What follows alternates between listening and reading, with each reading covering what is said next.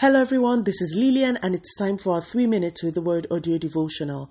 Today's topic is loved and our anchor scripture is taken from the book of Romans chapter 8 and verse 35. Can anything ever separate us from Christ's love? Does it mean he no longer loves us if we have trouble or calamity or are persecuted or hungry or destitute or in danger or threatened with death?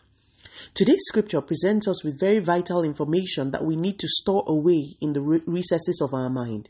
We will all encounter situations and circumstances when we will need to pull out the information in today's scripture as a reminder and an encouragement. Paul, writing to the Romans, asks a question Can anything ever separate us from Christ's love? He then goes on to list things that happen that have the tendency to make us believe that we are no longer loved. Trouble, calamity, persecution, hunger, destitution, danger, and threats of death. If you have not already faced one of these things, I assure you, as long as you continue living on the earth, you will face them.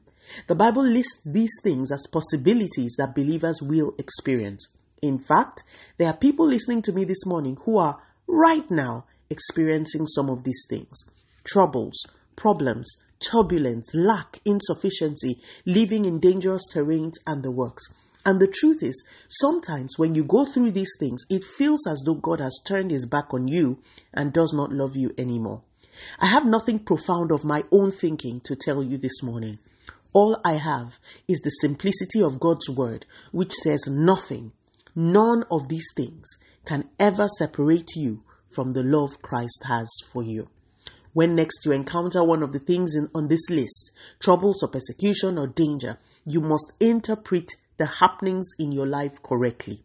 I have met people going through challenges who tell me they felt abandoned by God. The Bible says, let God be true and all men be liars. When you feel like that, know that God is true and your feelings are a lie.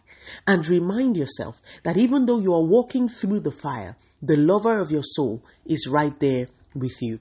Also, remember the last episode we did last week? You must also remind yourself that God is able to make even the most dire circumstances work together for your good.